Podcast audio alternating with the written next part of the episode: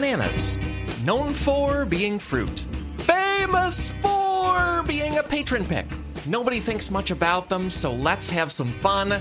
Let's find out why bananas are secretly incredibly fascinating.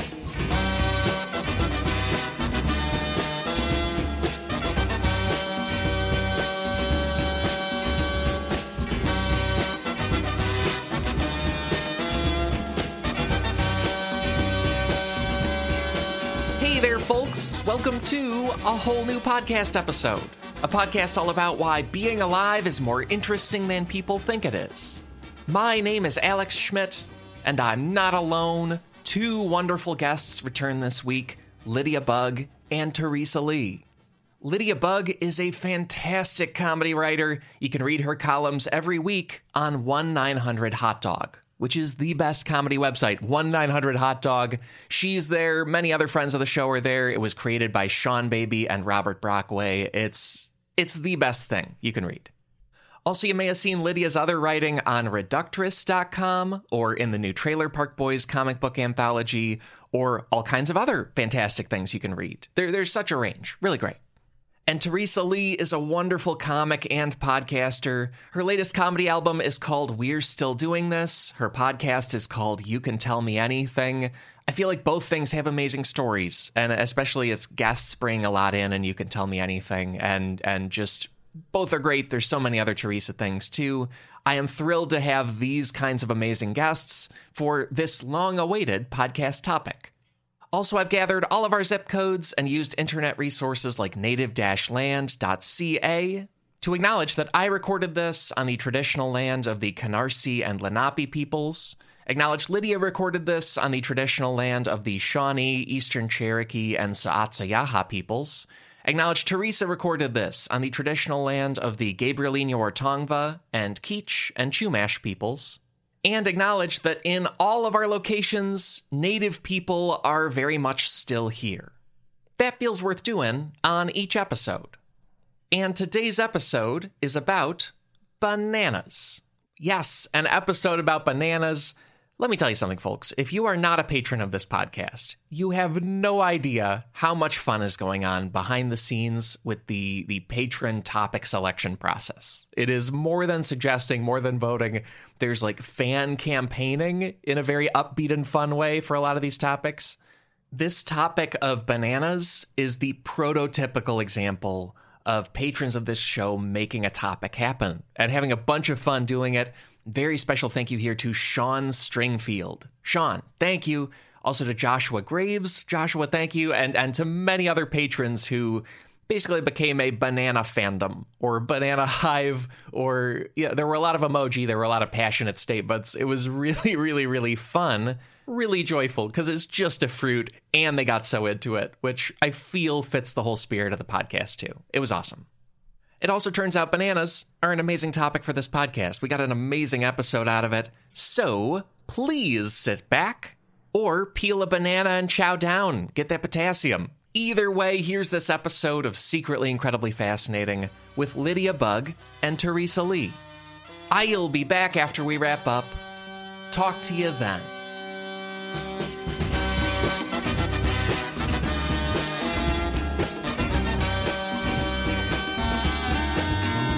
Lydia, Teresa, thank you both so much for, for each coming back and doing this. And I always start by asking guests their relationship to the topic or opinion of it.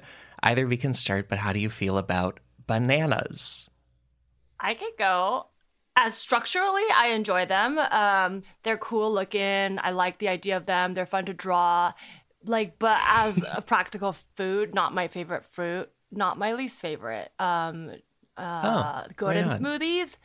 Not good when you need water. It makes me thirsty and sad. I, I like that you appreciate the engineering.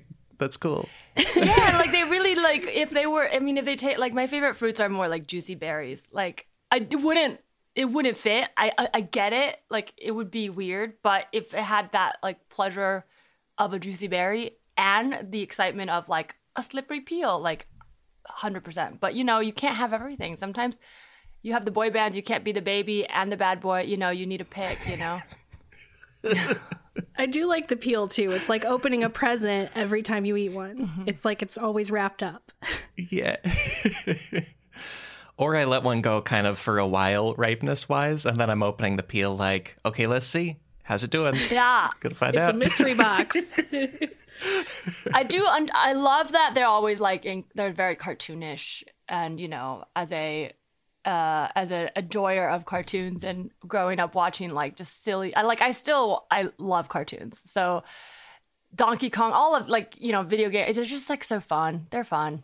They're iconic, and iconic Yeah. fruit. um, I was a banana for Halloween two years in a row. Okay. Same costume, or did you like? Was it banana two, banana one? No, just the same costume. I, I was in like uh, I was an administrative assistant for a company, and I found that people liked me better when I was the banana. Interesting. They like they love the banana costume. I wore it. They went wild for it, and I was like, let's just keep this train going. The next year, I was like, I'm gonna be a banana again. Was the company a Jamba Juice? No. it was it was just a paper billing company and I had to like get people excited for Halloween as part of my job. So I tried to do like big goofy costumes. And the first one was a wizard and no one liked it. a lot of people were like I don't know why they were like offended by the wizard with like a big beard and a staff. Not a fan. So the next year when I was banana and they were like like I was walking across the factory floor and someone yelled, "Hey, banana!" Like they loved it. Oh man. So I love this picture. I, I just, just opened it. It's great. Uh, because I like the, there's bangs hanging out. There's a lot going on here. Like I was expecting, there's like the Yeah. dancing banana I've seen, but this is like, I like this. I haven't seen this version. It's like half peeled. You have like a office name tag hanging off of your zipper. And Yeah, I Yeah. had to have that visible, so I had to attach it to the banana costume somehow, and my only option was like the face hole. So I'm a banana with a name tag hanging out of my mouth. Yeah, and folks, I I always ask the guests, hey, if you have a picture you'd like for the social media post, let me know. And Lydia very ah. nicely sent out a picture of her in the banana outfit in this story. So just look up the socials at SIFPod, you'll see it. It's it's a very 2013 picture of me. Yeah, I have emo bags that are like popping out of the banana face hole. I feel like bananas are a pretty joyful fruit. We'll we'll talk about other backgrounds and valences and things they have, historical racism and imperialism and stuff. I, I only know good things about the fruit in a vacuum, you know? Like it tastes real good and it's pretty nutritious and, and there's a bunch of kinds. Like Lydia, I'm sure what you I think you said you dressed as a banana two years in a row. And I mm-hmm. assume you got the costume, wore it, and then just stored it for a year. Because like you don't get rid of that. You're gonna do it again. It, the, the joy will return. I still have it, I think. I, I almost couldn't find a picture of myself, and it was like maybe I'll just drag it out, put it on, take a picture right now, because I think I have it somewhere. I love it. Wow, I can't believe I was because I when you said we're you know I've done this pod with cards, but um when you said we're doing bananas, I was trying to be like, yeah, I wonder what we're gonna learn about this fruit that it was like it's a Venus flytrap that killed flies. Like, but now it makes more sense. There's like politics around it. Not its fault. It's not its fault. It would be fun if me and Lydia just pretended like Teresa, how could you forget the banana tragedy of 1972? how dare you? That is so bad. You know when all the people slipped on. The- I'm I'm just a banana enthusiast. I'm I'm a fan of the look and taste of the banana, but I don't know much about the banana. How do you guys Yeah. peel a banana? Or is this? I might be Oh. derailing. I want to know because I'm No. curious, but we could save it. Is there more Like- than one way? Yeah, I feel like there's only one way. It's the top. Well, what side's the top? Because I've heard, Oh. I've heard that we've been doing it wrong, but I don't know if what's we, what group is we. You know, who am I talking to here? I go from the end with the big stem that connects to the bunch. Same. Yeah, that's like the handle that you can easily grab and break. So I feel like that's how it's designed to be done. Like that's the intuitive way. Yeah, but it always breaks, right? And so I like Yeah. Yeah. this is not that new, but I feel like not in childhood, but I saw one of those like you're doing it wrong. It's supposed to be from the bottom, and when you do it, it comes off so nicely, and then you hold the bottom like a little cone. It's Oh.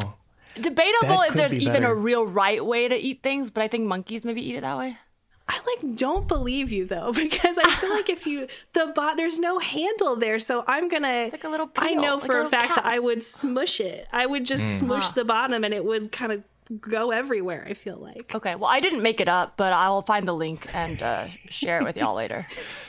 I Okay. because I, I definitely have only ever thought to do the stem end and also lost a bunch of tops of the the fruity part in the uh-huh. stem and then i'm just like well can't be better than this life is hard like but maybe it's just better the other way I've I've never lost a top in the. It always opens pretty easily for me.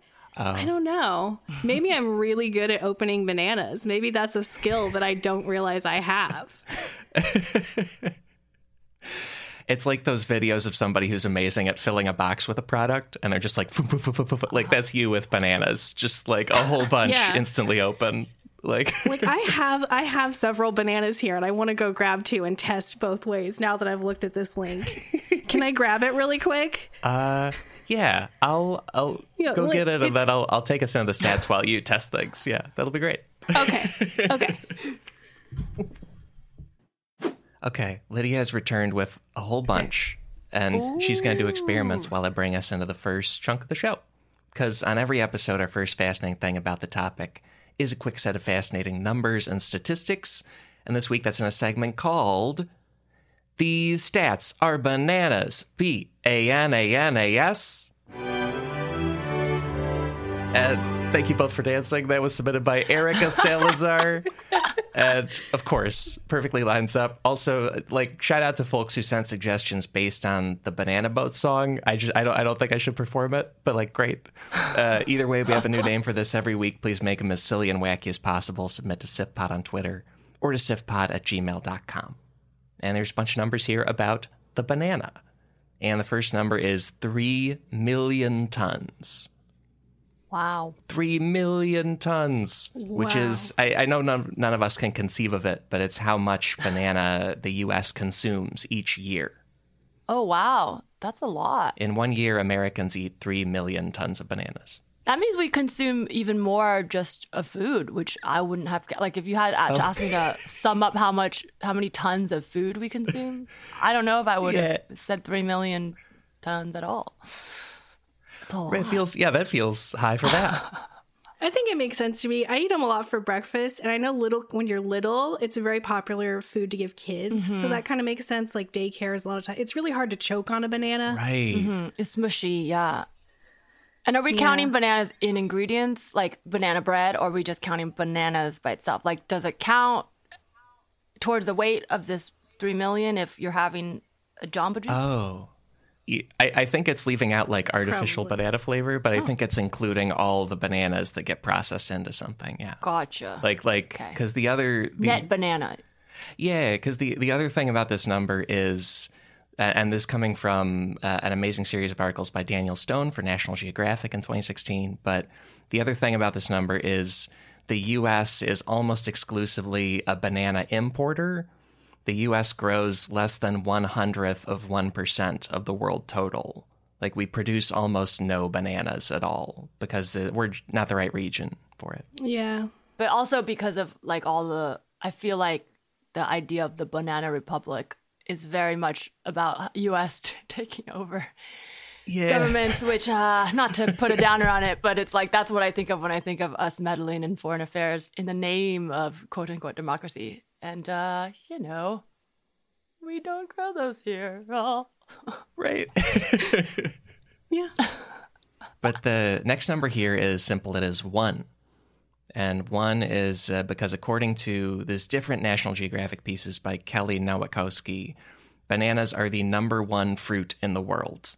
By tonnage, they are the top fruit that we grow in the entire world.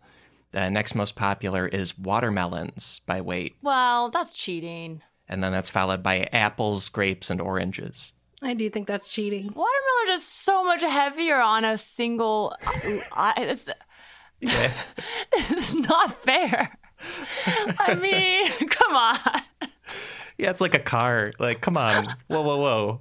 I'm not that hungry. Yeah, grapes are really like the one that's getting cheated there. Like because they're so light and tiny. It's probably grapes is actually number one.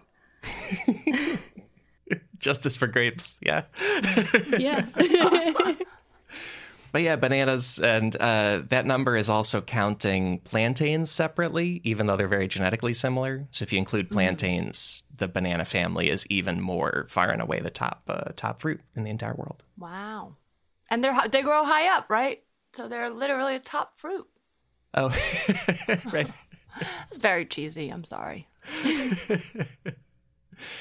And uh, the next number is five, because five is the average number of bananas consumed per day by people in Rwanda. And uh, that's the highest average in the world, but it brings us into what's going to be a short takeaway within the stats segment fun structure. So, going into takeaway number one, there are two very different roles for bananas in the world's food supply. And one of the roles is what we're used to in a lot of the US of like a yellow banana that is sweet and you just eat it raw. Uh, but then there's a whole other kind of cooking banana, which includes stuff like plantains. oh, yeah. Okay, that makes sense. I love plantains and like Cuban food. It's so good. Yeah. Yeah, and it is apparently very genetically similar, but a lot of the world eats many, many, many like savory, starchy bananas. Some of them are green colored. And Rwanda is one of these places. They eat a, a variety called the East African Highland banana. And it's basically treated like a like maybe an American would think of wheat or rice or another like foundational grain, you know? Like they'll mash up bananas, use turn them into flour, turn them into all sorts of different, you know, like basic staples. So they're eating hmm. bananas very differently. Like a sweet potato almost, right? Like it's got that mushy. oh, Oh, I guess yeah. a potato too. You can mash, but I plantains and sweet potatoes to me rem- remind me of each other. yeah, exactly. That's neat. I, so, are there a whole bunch of different kinds of bananas? Because I only think of one and then plantain, but there are different types of plantains too. I've seen the little yellow, not plantains, but or the green ones you're talking about in Taiwan. Like they're they're sort of shaped differently and smaller. Oh yeah, I've seen the really really tiny ones at the grocery store. I brought some home once, and I, I was like, I, when I saw them in my head, I was like teeny beninis, and it was really funny to me. and then I sat it on the counter, and my husband walked in the door and pointed at him and said, "Teeny beninis, and I was like, "We're perfect for each other." Look at you two. Uh, that's like a that's so sweet. Yeah. What a soulmate moment. yeah, the teeny benini soulmate. that should be a new TikTok challenge. Like you know. Pick up a fruit, say the first thing that comes to mind, put it on your. And no, this is too complicated. But it sounds, in theory, it sounds like one of those like TikTok things, you know, to be like, "Did your husband say the same words?" Ho, ho, ho. if he doesn't say teeny baninis, divorce him. TikTok says so. We'll get into it a little more later, but the yellow store bought American banana is mostly just one kind. But according to the book What Have Plants Ever Done for Us, which is by Stephen Harris, the curator of the Oxford University Herbaria, there's a whole genus called Musa that bananas are in, and there are more than 70 species and subspecies. Wow. So there's that includes plantains too, and, and there's just all sorts of different colors, shapes, textures, and then with this takeaway, there's this basic like sweet versus savory difference. Because with a sweet banana, eating five of them in a row is doable. It's just like a different experience uh, than the savory kind. A lot of sugar, yeah. But it varies. Yeah, like the the world has a lot of different ways of thinking of and eating of bananas. It's all going on. That's cool. I can see why it would work well, really well because, like, part of uh, if you make a lot of vegan recipes, they'll use banana in place of egg because it's such a good binder. Wow. Um, it's it's got that like mushy texture and it's sticky, so you can kick out most eggs. Like especially if you make banana bread, kick out most eggs, replace it with banana, and it'll be moist and hold together well still. That's an amazing tip. Oh, I didn't know that. Like whatever. Good to know. Could just keep going with the bananas and the banana bread. Great. Yeah. Yeah, and this is this is a staple kind is the most common in non-US countries where they can grow their own bananas because if you have to import all of your main staple, that's kind of hard. But everywhere from East Africa to Indonesia to Brazil to parts of India, there are various kinds of like staple cooking bananas that are, you know, a food you really lean on, not just a sweet fruit treat. Very cool. But yeah, so that was the takeaway within the stats. Back into the stats, next number is 1899. So 1899 is a year. That's the official year of the founding of the United Fruit Company. Hmm. And uh, that's that's kind of the main perpetrator of the Banana Republic stuff that we were talking about. There's also like a bunch of internet stuff and podcasts about this. I, I really like Adam Todd Brown's work on it. He's the first friend of mine I remember covering it. Podcast Behind the Bastards by Robert Evans did them. Stuff you missed in history class, NPR's Throughline. There's like you can get the whole story of them anywhere. But um, the United Fruit Company formed from some mergers in 1899. By the late 1920s, they had 67,000 employees. They owned 1.6 million acres of land, and they were worth over $100 million in 1920s money. Dang. And they are one of the biggest companies kind of ever to exist, especially as far as their influence goes. Dang. And it makes a lot of sense because we really need fruit, but we don't get a lot of it here, right? We do like in we don't grow a lot of it here. so we got to get it from somewhere. Or do we we need fruit, right? It's on the food pyramid or is that big fruit making me think I need fruit? I don't know. Yeah, I think I think we grow a lot of fruit in the U.S., but not bananas specifically. Oh, okay. It's both not the right climate and it's been sort of uh, delegated to countries we commercially took over. so that's that's Yeah. been what happened, I think. Yeah, I guess because I'm from the Midwest, I'm just used to seeing so much corn and beans and corn and beans and cattle, but no like fruit anything, you know, grown there. I'm realizing there, and it's because they don't grow up, but there's like no famous banana state in the U.S. Like there's not Florida oranges or or Illinois corn, Iowa corn, like uh, apples. A lot of places, Uh, there's no like, oh, we're Connecticut, Connecticut bananas. That's our thing. Like that's not going on. There's like fried bananas at state fairs. oh yeah, Oh yeah. This is interesting because when I didn't even re- like, we really do. There's a, a flux of bananas everywhere, and and I could see America being like, no, banana prices go up, but it's like bananas are just. I feel like they're almost like there, but also not. Like I, when I try to think of like staple foods made with bananas, it's like it's not like banana bread's like the staple of all breads in America. So it's like, huh, it does feel like this weird, like ancillary, but also very prominent thing. Whereas, like, for example, like rice in Taiwan, if you were like, we have a rice shortage, it'd be like a huge problem. Like, there's Yeah. certain foods that are like very part of the cuisine. And I'm like, I don't, are bananas like part of American cuisine? But we do consume a lot. Or is it just, we just were like marketed it and then we just eat them? like, that's how it feels more. yeah. Wow. I'm like, what what is integral? What dishes are integral besides like banana splits?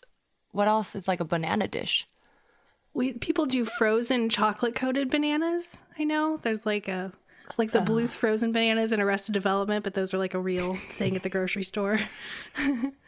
Yeah. Um, I because I, I think you're right. They're like incredibly common, but never like central in American food. Like it's just Yeah. a f- an all the time fun thing.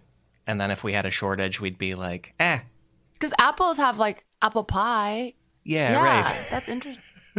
like there's so many iconic, very like quote unquote American, you know, like the emotional dishes. I'm like, I don't know if I think can think of any banana ones. Yeah.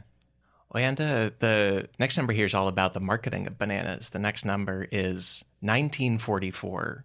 That is the year when the United Fruit Company launched a marketing campaign featuring Miss Chiquita.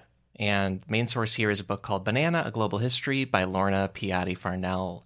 Miss Chiquita started out as a dancing, singing cartoon banana, and later it became a woman with a fruit hat. Both of them were based on actor Carmen Miranda and her dance in a fruit hat and in particular, a 1940s movie called The Gang's All Here. Uh, but either way, it was a huge hit song and character. And Lorna Piatti Farnell says that the song got on the radio as just a song. And in the 1940s, it was airing as many as 370 times per day on US radio stations. Wow. And Chiquita took off so well that by 1992, United Fruit officially changed its company name to Chiquita. So the same company that did and kind of does still all the Banana Republic stuff, it's now Chiquita. They're just not as famous under that name. Did they also not pay Carmen Miranda to design a, a mascot after her? Did she get money for that? I believe she was not paid, and no one uh, ever did anything about it, as far as I can tell. Uh, so Wow. yeah, Can you imagine like a bread company just being like Jennifer Lawrence is our mascot without asking her Oh, yeah. or something? and also like with the copyright and likeness stuff, like so they did Miss Chiquita in, ni- in the 1940s. In the 1950s, United Fruit orchestrated a coup in Guatemala and overthrew the democratically elected government. Like I feel like they were up to such bad stuff. They were like, ah, like copyright infringement or whatever. Sure, just throw that in. Like, Yeah, and then poor Carmen Randa's like, I am the face of a coup now yeah, without my permission. yeah. when the next number here is 2014, the year in the in the modern day, 2014. That is when soccer star Dani Alves ate a banana that got thrown at him during a game. Wow. And Okay. this is a, another kind of dark story, but uh, Oh, or no. I thought that was like a bad move. Like he grabbed it out of the air and then like peeled it and ate it. That's what I was picturing. Like Oh. as like a I don't care that you disrespected me. I will enjoy this fruit. Yeah, Yeah, like thanks for the fruit, idiot. like I don't know. I pictured That it as being cool, but I didn't think about yeah why they were throwing it. I it's both things. I thought it, Yeah. you know people uh, in Tennessee people throw catfish on the ice in hockey as a joke. So I don't know what people throw. That's cool. like the octopuses Yeah. in Detroit. That's pretty cool. Yeah, that's fun. Yeah. But uh, yeah, this because this is the banana was thrown for racist reasons, and then Dani Alves turned it around. Uh, there's there's like one story in a long history of sports fan racism in all places and all sports, but one form of that is that when darker skinned and non European players are on a team, especially in Europe, they'll often get monkey chants and stuff, and then also bananas thrown at them. It's horrible. Yeah. People That's- are horrible. And NBC News says that there's cases at least back to the 1970s of banana peels and whole bananas being thrown. But then Dani Alves is Brazilian, and he was in 2014. He was playing in the Spanish league for Barcelona's team. In one game, he lined up to take a corner kick, and somebody threw a banana at him. And since the game is kind of paused for a corner kick, he decided to pick up the banana, peel and eat part of it, and then go on with the corner kick. And then the the results are like as positive as they can be. CNN found out that the fan received a lifetime ban from the stadium. Alves received widespread praise. Uh, he also posted a video clip to his Instagram with a caption joking that his dad always told him to eat bananas to prevent cramps when when doing sports. And so he tried to like turn this around and not let it get to him. Yeah, it seems like a bad response to it, you know, just absorbing it and continuing to do great at whatever he's doing. It's the soccer thing, you know. Yeah. Did he make the goal? Do you know? Did he like then go oh. on to like kick a really good goal? I know that I know his team won. I don't know if he scored Okay. on that play or anything. Yeah. yeah. So that guy didn't affect his day at all. That's good. Yeah. Yeah, either way I you know, it's there's there's no point trying to figure out racist actions, but being like, "Oh, wh- what do you like bananas?" Like, "Yes, I'm a person. They're very good. Uh, they're Yeah. really tasty and healthy and stuff." Of course.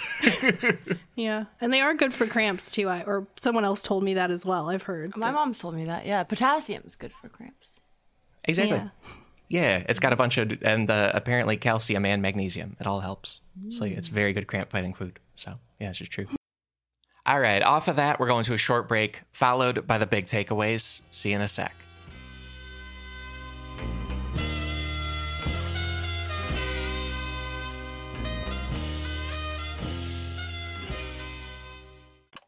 Back for another game. You know it. What's going on? Just one more week till Max Fun Drive. Hard to believe. It's been a heck of a year since the last one. We're now a worker owned co op. We raised $50,000 for charity last year. And we've added a bunch of awesome new shows. But do you think we're ready to do it again? Absolutely. Lovely new gifts are lined up. The episodes will be amazing. And wait till everyone hears the bonus content. Yeah, plus they know to go to MaximumFun.org slash newsletter, so they're getting all the news. Oh, like that meetup day is on Thursday, March 21st. Then what's bothering you? Me? Oh, nothing. We're all set for Max Fun Drive to start on Monday, March 18th. I just didn't want you to see this coming. Check. What? Hang on. It's hard to explain what happens on Jordan Jesse Go. So I had my kids do it. Saying swear words. Saying swear words. Yeah, um, bad jokes. Bad jokes. Bad jokes. Maybe it's like you tell people that you're going to interview them and then you just stay there like like really quiet and try and creep them out. It's just really boring Because of Jordan, right? Not me. Because of both of you. Oh. Subscribe to Jordan Jesse Go. A comedy show for grown-ups. But yeah, and then the last number here will bring us into one of the other takeaways for the main episode. The number is 1834. It's another year, 1834. That is the year when a British lord named Duke William George Spencer Cavendish funded develop, the development of a new banana variety called the Cavendish. Ooh. Uh, and that brings. I've heard that word, but I didn't know it was a banana. I didn't think about them this way until researching, but it turns out basically every banana you get in a US store is called a Cavendish. And that brings us into takeaway number two. Dessert bananas used to taste a lot worse and also might have briefly tasted even better. And one more time bananas used to taste a lot worse and also briefly might have tasted even better. That's because there have been a few stages of just one oh. banana being the main yellow banana in the US and elsewhere. I see. So we decided to be like, it was too good. Let's go back to something in the middle where it's not as good but not as bad. Why did we go away from the wor- the better one? It, it would be very American capitalism to like withhold the good one, but uh, there was a banana fungus that wiped out another variety called the Gros Michel that apparently tasted better and used to be more popular. Ah, darn fungus. Yeah. and yeah, and there's a lot of banana progression stuff. The the key sources are Stephen Harris's book and Lorna Piatti Farnell's book. Also a piece but for National Geographic by Miles Karp and a piece for BBC Future by Chris Baraniuk. Because there are a bunch of uh, more than 70 species in the genus Musa, like we said. Almost all the edible bananas tend to be the result of hybrids between two species called Musa acuminata and Musa balbisiana. And Lorna Piatti Farnell says humans started combining those as early as 1000 BC. So for thousands of years, we've had something, you know, kind of approaching a banana in a store because bananas used to be a lot smaller and also full of terrible seeds. Not terrible in general, but for humans. Yeah, I was gonna say like you said, not edible. Yeah, what are these un- inedible bananas like? Yeah, they uh, are apparently very small. Stephen Harris says that some of them would be smaller than a human's little finger. And then I'm dropping a picture here of one of them cut open because they are full of what my sources describe as, quote, tooth shattering seeds. Like, it's not just that you're like, oh, this texture's weird. it will, like, destroy your human mouth if you try to just chomp through it without being careful Oh, interesting. and apparently also this hybridization it started independently in southeast asia and in africa both places came up with it but from mm. there we the world still has many varieties but in us stores you're going to get usually just a yellow banana from a big company. And that type mm. is a variety called the cavendish banana. In other parts of the world it's not so popular. Stephen harris says that some people in brazil have come up with a mean nickname for the cavendish which is banana de agua, which is Portuguese for water banana, as in it has no flavor, it tastes like water. Uh-huh. So there's some parts of the world where they're like, that's junk, get that out of here. Burned. I don't want it. Well, I want their bananas then. like, oh no. yeah. Probably amazing. Yeah. Yeah, they're probably really good. But yeah, and so we, I said like bananas used to taste much worse because they were these seedy, tooth shattering kind. And then in by the mid 20th century, we had an amazing variety called the Gros Michel, which is French for Big Michael. And I couldn't find why. I don't know why it's called that. But this banana, uh, old sources say it had a creamier texture and a richer flavor. There are also a few people with like isolated enough plots that they're still growing it. They just think they can keep it safe from fungus. BBC interviewed Rob Guzman, who's a banana farmer in Hawaii growing 35 varieties. He says the Gros Michel is one of his favorites. Quote, it's almost like what a Cavendish would taste like, but sort of amplified, sweeter, and somehow artificial, like how grape flavored bubblegum differs from an actual grape. End quote. Huh. So it's like so good it tastes like candy, apparently. It's so descriptive yet so little information. yeah. like I'm like I have no idea how that tastes, but good words describing it. Yeah. Yeah, an artificial banana tastes so different from regular banana to me. I can't really imagine a marriage of the two because to me it's Yeah. like someone just came up with a flavor and was like, "I'm going to call this banana," but it doesn't really taste like banana. Because I, I know pe- I know some people who don't like artificial banana flavor, and I, I just like Mm. both as separate things a whole lot. Mm-hmm. Yeah. Like there used to be a candy called Runts where they had Yeah, like big the yellow bananas. Runts. Love them, and yeah. Those are good. And uh, basically a space alien compared to a real banana, but I, it's great. Oh, yeah. I like Laffy Taffy banana, but yeah, Oh, it's, yeah. it's not banana. And we'll also link there's this BBC piece they talk about. There's a myth that that artificial banana flavor is based on the old Gros Michel, and that's why it doesn't feel like a regular banana. But it turns Hmm. out artificial banana flavor actually comes from a chemical compound called isoamyl acetate that is in both kinds. There's just probably more of it in a Gros Michel. So it's still like connected ah. to the fruit either way. It's like when our when we're in like a thousand years when we're all eating just like pushing buttons to eat chemicals. That's Oh, I'll make yeah. I can make a banana, but I so and then, you know what I mean. Be printing out my chemicals for my computer for my lunch. Yeah. Listen, we we have to make an agreement. When we're all on the Snowpiercer, we bring some of the isoamyl acetate, right? We make it fun. We're gonna have a good time. When we're eating our George Jetson pills on the Snowpiercer.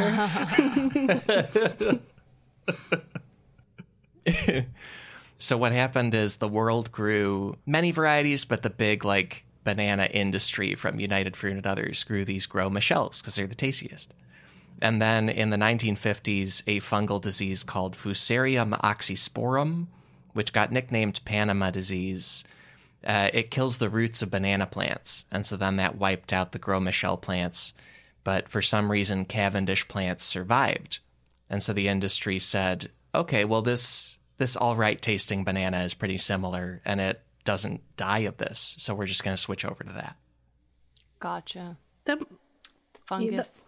must have been a hard time for people back then when you had these really good bananas and then you tried like they're like this is a new banana forever now and it was like new coke and they were like can we go back to the old banana and they were like no literally they're all dead so this is just it now I wonder if those fungus after eating the roots would like taste like banana.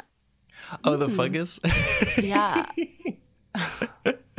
now i want to eat the banana fungus Maybe the I banana fungus is where it's at. Especially with this being in the 1950s, I'm imagining like famously inflexible 1950s white Americans. And you're like, it's okay, we have fungus now. And they're like, I'm furious. I'm getting back in my tail fin car. Mushrooms are a fungus. That's true. I guess that's the word. And yeah, when I hear fungus, I think of like moldy bathrooms. But like like woodier mushrooms, like in Chinese cooking, they're like they don't. I mean, I guess they are fungus, but like I wouldn't Oh, yeah. have con- think of that when I think of they're like these crispy, crunchy little like they look like seaweed. Which you're right. I guess That's white true. America would be like, what the heck is seaweed? they'd have It to is- just rebrand it and, and not call it fungus call it like funtime crunch or something and package it and Root people killer. love it Make it sound like really cool and aggressive. oh yeah for Banana men. root killer. For Ben, like, I'm having a tactical mushroom. I'm really enjoying it. Uh, tactical mushroom But then the also the next stage here is this switch might have to happen again because Panama disease has not gone away. According to National Geographic in the 1990s, it developed a mutation called Panama disease TR4. And that can kill the roots of a Cavendish plant. but we've we've known about it since the 90s. It's like slowly reached different regions, and there's no known solution other than cultivating a new banana type or genetic engineering what we have.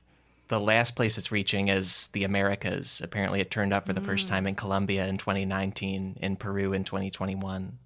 You you might read articles that say like, "Oh, bananas are going extinct," and it's like semi true. Like for a couple decades, a fungus is beginning to maybe impact the one we have. And so there are people working on, you know, a new cultivation, something else. Well, we're great at dealing with diseases. so I think it's going to be fine. We have lots of experience with that. Yeah. Let's vaccinate all the Cavendish bananas. Get them boosted. They'll Yeah. be fine. Pour some bleach on them, whatever, you know? I definitely earlier this week I definitely had an article about Omicron and an article about Panama disease TR4 in like different tabs in my browser. Like, It's a it, it really looms in this context, but uh, but yeah, and uh, there's also a piece of good news is that in 2012 human scientists sequenced the banana genome. So hopefully that opens some doors to like genetic engineering a, a banana that doesn't die of this stuff. To making real human bananas in pajamas. Oh, Can we combine? Can we work something out here? I'm not eating another banana ever again until they wear pajamas. That's the future I want. I love that show. It's so good. It's cute.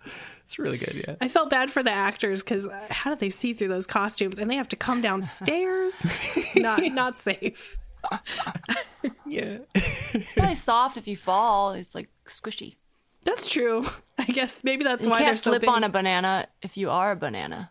Yeah. Fact. Mm-hmm. Yeah, just wear your safety banana and you're good. You you could do anything. Well, there there's one more takeaway for the main episode. Then we got a bunch of bonus stuff. But takeaway number three: bananas are berries that grow from herbs. No, I deny this. This is not true. this is that I put my foot down. and Yeah, slip on a peel. yeah. The rest of this is Uh. just mind bending biology stuff. Bananas are berries and they grow from herbs. Turns out. Well, elaborate. Like, what is a berry? Because it's not a berry. So, what do you mean by this? Right. right, because I'm I like, agree. what Define I- berry. Yeah. Divine berry. because I'm not buying this. yeah. yeah, so it turns out, because starting with the berry stuff, like modern bananas in particular, the ones with no seeds in them, are basically berries because a berry is a fleshy fruit without any major seeds or stones or pits or anything in them. And so experts will often describe bananas as, quote, a leathery berry. What? I mean, strawberries have aren't those seed things all over it? Those aren't seeds. What are those little things Yeah, all over the strawberry? those are seeds. Yeah, but they're not like the real definer is like a big Oh, like a big pit one. or I or see. even apple Huh. seeds. You know, those are like too tough to really chew through. Okay, Like strawberry okay. seeds are so tiny and liminal Uh-huh. that it's not a big deal. I wish everyone could see your I caught you face. Like that was a really good I caught you face you just gave to Alex. Like, yes. Well, I'm just having trouble wrapping my head around this because bananas uh, also have a peel, and don't berries have no casing? Yeah, and th- that's a perfect question because it turns out the other way they're a berry is that the peels are edible, which I've never tried to do, but they're apparently like perfectly totally edible. And some cuisines in India and separately Venezuela will use banana peels as you know just a part of hmm. the food. Like it's it's not like because I've had banana leaf things as like a wrap around food, and you don't eat the leaf. That's different but banana peels you can fully just eat apparently especially if they're cooked properly and they taste good oh also one just one other thing with eating banana peels it turns out modern vegetarians have figured out how to use them as a meat substitute so i'll link a few vegan blogs where they talk about like a version of bacon and also a version of pulled pork sandwiches where you can just cook up a banana peel and use that instead But uh, I feel like I have heard of that now that you say that. Yeah. you can just do it, I Like guess. Yeah. I can see where they would be crispy and like good if you fried them long. If you fry anything, I guess it's, it's gonna be fine. That's true. I think it's the magic of frying is really the Yeah. the key here. Like I'm sensing some push from Big Banana, Big Berry. I mean, uh, to to to try, try to gain some goodwill goodwill from that uh, from the banana. Just like kind of you know scoop it over. It's like oh where berry? Yeah yeah yeah. It's a berry. It's a berry. They're like, yeah, you know, bananas. Those are ours. They're mm-hmm. those are ours. We're they're berries. But you said also something about it grows from an herb. So what does that mean? Like everything's a plant, but what do you mean by an herb? Like it's like a sage or like what? What are we talking about here? Yeah, exactly. And so I had always thought of bananas as growing on trees, and I was pretty much picturing the right plants, but it turns out that quote unquote tree is a humongous herb biologically. Mm. You know, you think of herbs as little sprigs of stuff to season a chicken or whatever, but like like the uh-huh. banana tree is a as a massive herb. That's what's going on. That's crazy. Yeah. yeah, and the it just turns out everything about a banana plant is surprising. And key source here is the new Oxford Book of Food Plants by G.J. Vaughan and C.A. Hmm. Geissler. But these Oxford folks say that a banana plant is, quote, a tree like herb, which is anywhere from two to nine meters in height. So just humongous, which, and you think like, oh, a big thing with a stalk, it's probably a tree. But what we think is a banana tree's trunk is actually a structure called a pseudostem. And eventually that grows tall enough to form a flower, which grows a structure called a banana heart, which, and a banana heart you can eat as a whole separate vegetable. And then around the heart, it sprouts a bunch of the banana fruits, which are berries. Ah, interesting. So if you if if you lick a banana tree, would it taste delicious? Because I feel like that's the one uh, you know thing that an herb does is just taste really good. So Yeah. the, the the tree should taste good, or else it's not an herb. I think. especially my partner, we've been getting into cocktails, and there's a lot of little herbs that are cocktail garnishes. I'm imagining like dumping an entire banana tree into like banana a little Cosmo glass or something. Very fun to me. Or just a drink the size of like an outdoor swimming pool, and you're like, "Hang on, let me get my garnish."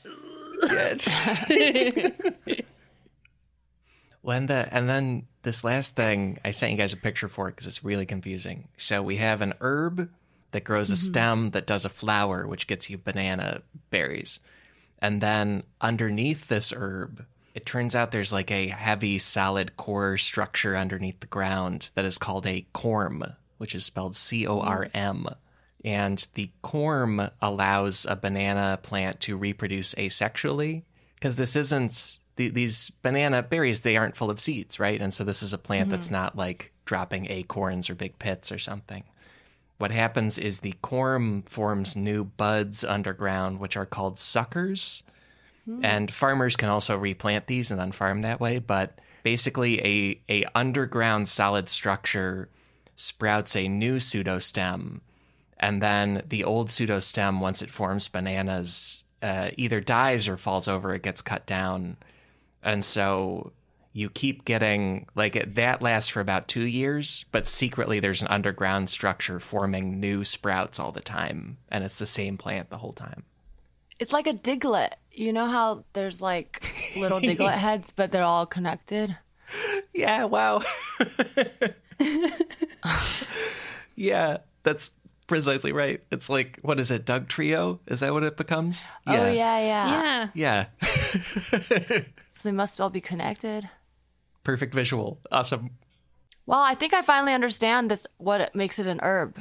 Like this diagram helps because the trees are like one root, one stem, but this is like it's just spreading like a fungus.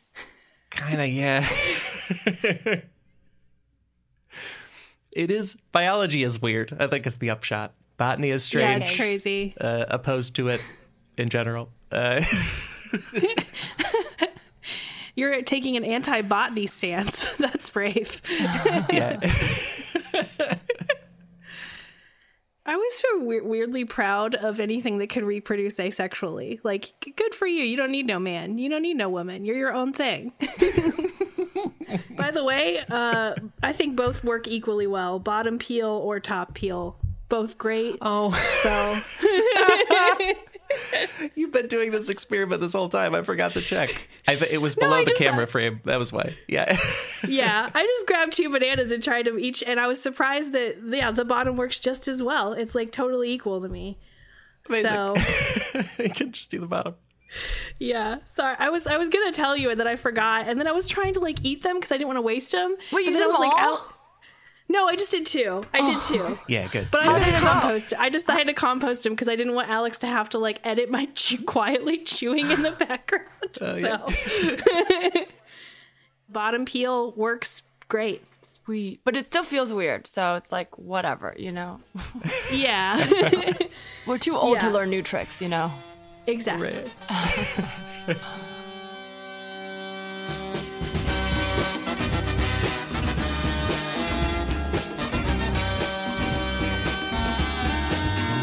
Folks, that is the main episode for this week. My thanks to Lydia Bug and Teresa Lee for simultaneously guesting on this podcast and running banana packaging experiments in the background. It is amazing multitasking. I love it. Anyway, I said that's the main episode because there is more secretly incredibly fascinating stuff available to you right now if you support this show on patreon.com. Patrons get a bonus show every week where we explore one obviously incredibly fascinating story related to the main episode. This week's bonus topic, you get two whole stories, two of them. We're talking about the origin of jokes where people slip on a banana peel and the secrets of radioactive bananas. Visit sifpod.fun for that bonus show, for a library of more than six dozen other bonus shows, and to back this entire podcast operation. And thank you for exploring bananas with us. Here's one more run through the big takeaways. Takeaway number one there are two very different roles for bananas in the world's food supply. Takeaway number two dessert bananas used to taste a lot worse and also might have briefly tasted better. And takeaway number three bananas are berries that grow from herbs in an incredible way. Those are the takeaways. Also, I want to throw in one extra thing we did not quite cover because bananas are just too loaded of a topic. There's a whole nother thing. Within that third takeaway, we talked about banana plant biology. There's also a thing you will probably see on the internet stated as a fact that is like kind of true and fun to know about. There's a lot of internet sources that will say banana plants walk, uh, that they they quote unquote walk around the space they live in, and that's kind of true because that that corm we talked about, C O R M, that core base of a banana plant underground that keeps growing new stems from it, in a sense like from an above the ground perspective, you will see the stem of that plant go from place to place to place to place because that one corm underground stays in one place and grows new stems. So, if you see the internet say, hey, banana plants can walk around, that is what they're talking about. And it is like, it is like kind of sort of true. It's a wild way of describing a real thing about the plant. Anyway, that's yet another banana thing. What an amazing topic to cover. Thank you to Sean. Thank you to Joshua. Thank you to so many other patrons for putting it over the top and making it a show. And segueing off of that, also please follow my guests. They also made this an episode. They're great. Lydia Bug and Teresa Lee have so many comedy, writing, podcasting things going on. It's going to be a very robust link section. Lydia Bug is a columnist for 1 900 Hot Dog and has also written for Reductress and the Trailer Park Boys comics and lots of other stuff. Teresa Lee's stand up album is called We're Still Doing This, and then her podcast is called You Can Tell Me Anything. Many research sources this week. Here are some key ones. Several books went into this show. I leaned on the New Oxford Book of Food Plants by J.G. Vaughan and C.A. Geissler. Also, Banana, A Global History by Lorna Piatti Farnell, What Have Plants Ever Done for Us? That's the title of the book by Stephen Harris. And then a slew of internet sources, in particular, National Geographic, really came through. Find those and many more sources in this episode's links at sifpod.fun. And beyond all that, our theme music is Unbroken Unshaven by the Budos Band. Our show logo is by artist Burton Durand. Special thanks to Chris Souza for audio mastering on this episode. Extra, extra special thanks go to our patrons. I hope you love this week's bonus show. And thank you to all our listeners. I'm thrilled to say we will be back next week with more secretly incredibly fascinating. So, how about that? Talk to you then.